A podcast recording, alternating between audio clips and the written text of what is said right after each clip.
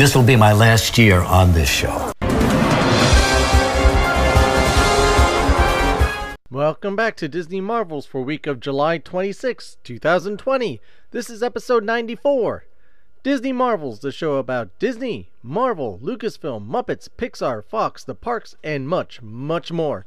If it has to do with Disney, it's fair game. I'm your host, Matthew Graken. We'll be back after these brief messages from our sponsors. And now, on with the show.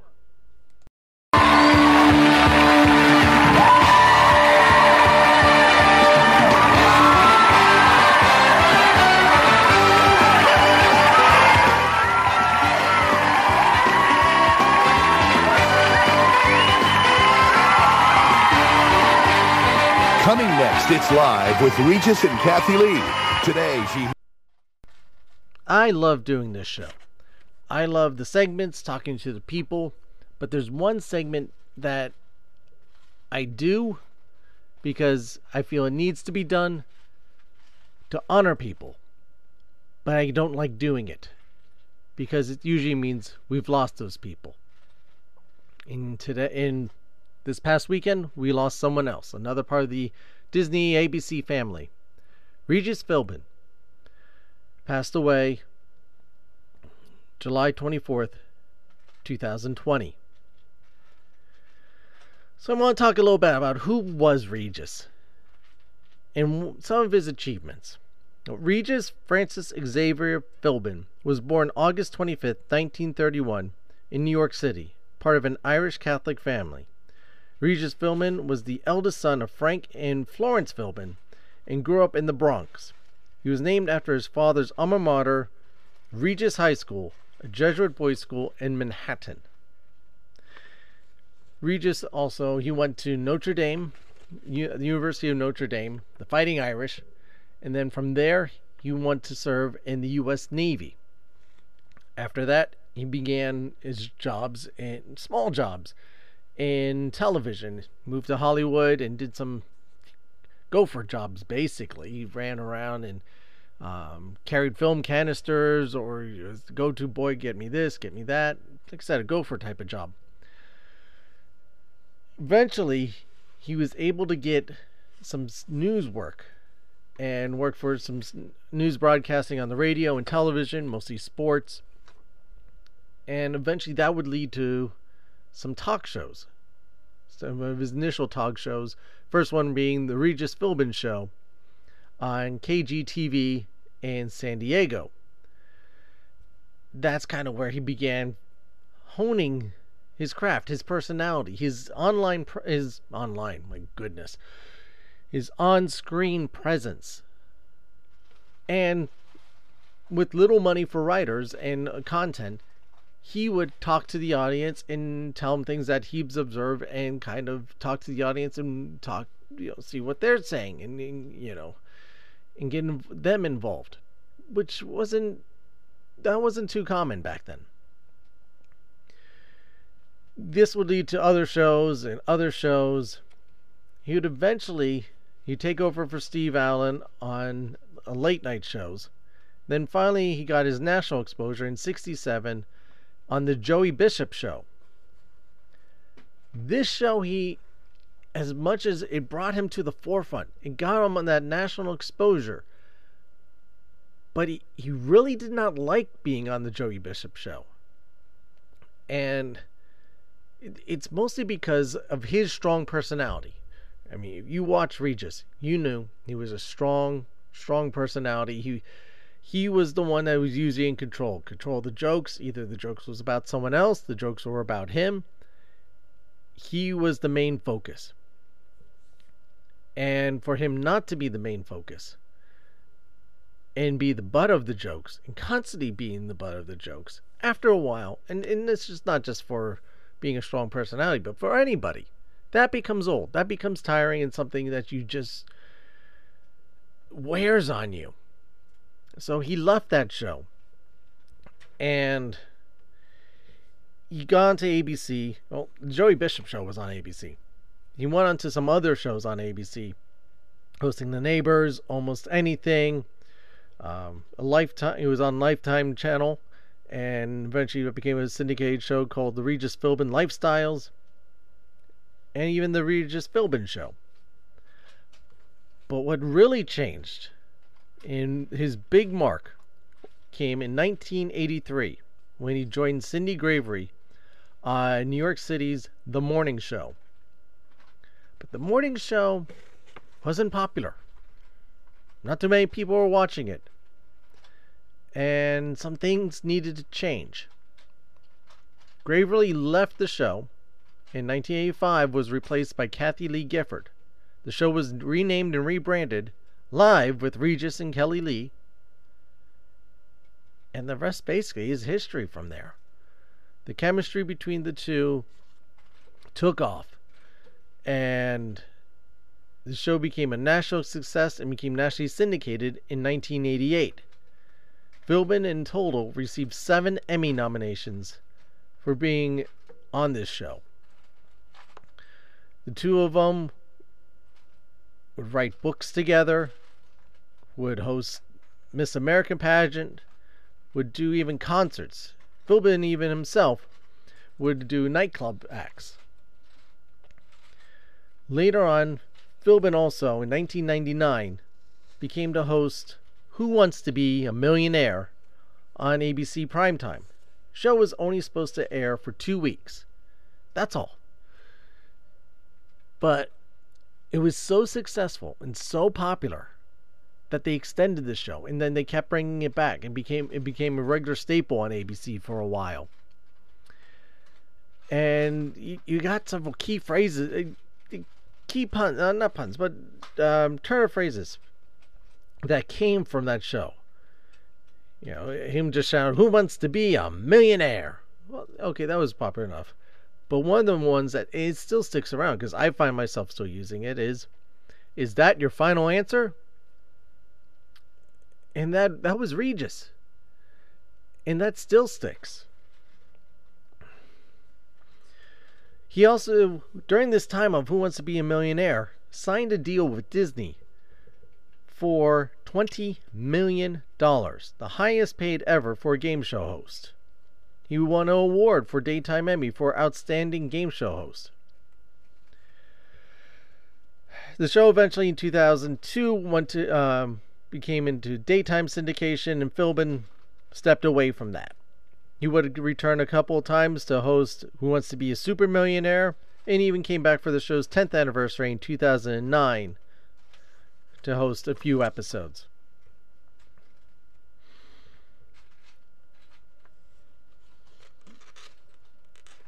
Regis, obviously, you know, eventually on live with Regis and Kelly, Regis and Kathy, had to be turned into Regis and Kelly because Kathy eventually would step away from the show. I think this was about 2000, and brought in Kelly Ripa from New Jersey. You have a New Yorker in New Jersey on national television talking to people. Either people didn't understand them, or it was just fantastic chemistry. But they, uh, yeah, they kept going at each other, and he won a pri- he actually won finally his daytime Emmy award for outstanding host. He would also go on to break the Guinness Book of World Records for most hours on camera.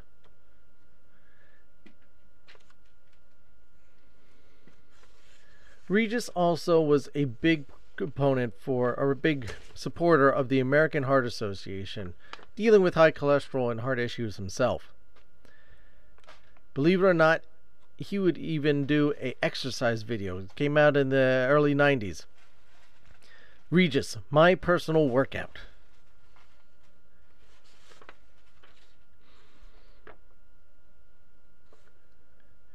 He was initially married to Kay Faylen from 1955 to 68. They had two children together. And then they separated. And then he would marry Joy Senese in 1970. And they stayed together till his uh, till his passing. Many celebrities have spoken or said their piece about Regis, and I would like to read some of those to you. First of all, from Disney CEO Bob Chapek. Regis was a very special part of our Disney family for over half a century and will be missed, and we'll miss him deeply. He was an amazing person, consummate entertainer, TV icon, and a true Disney legend. Our helpful, heartfelt condolences to Joy and the entire Philbin family. We are heartbroken to hear that a longtime colleague and friend, Regis Philbin, passed away at the age of 88. This is from uh, Disney Executive Chairman Bob Iger. Regis graced us with warm, with warmth, humor, and self-deprecating wit, always bringing happiness to us all. Our heart goes out to Joy and to his family. Rest in peace, Regis. From the Live family um, collective, our hearts are broken to learn the news about Regis' passing. The Live family said in a statement Regis originated live as a local news broadcast back in 1983, and for more than 27 years he poured his heart and soul into the show. Many of the members of our staff began their careers at Live with Regis and were lucky enough to learn from a master broadcaster. Our hearts go out to Joy and his family. Jimmy Kimmel even posted on Twitter Regis was a great broadcaster and a good friend, and a tremendous amount of fun. He leaves behind a beautiful family and a TV legacy that will likely go unmatched. Regis, I hope our friend, Don Rickles, meets you at the pearly gates with open arms and a slew of insults you love so much.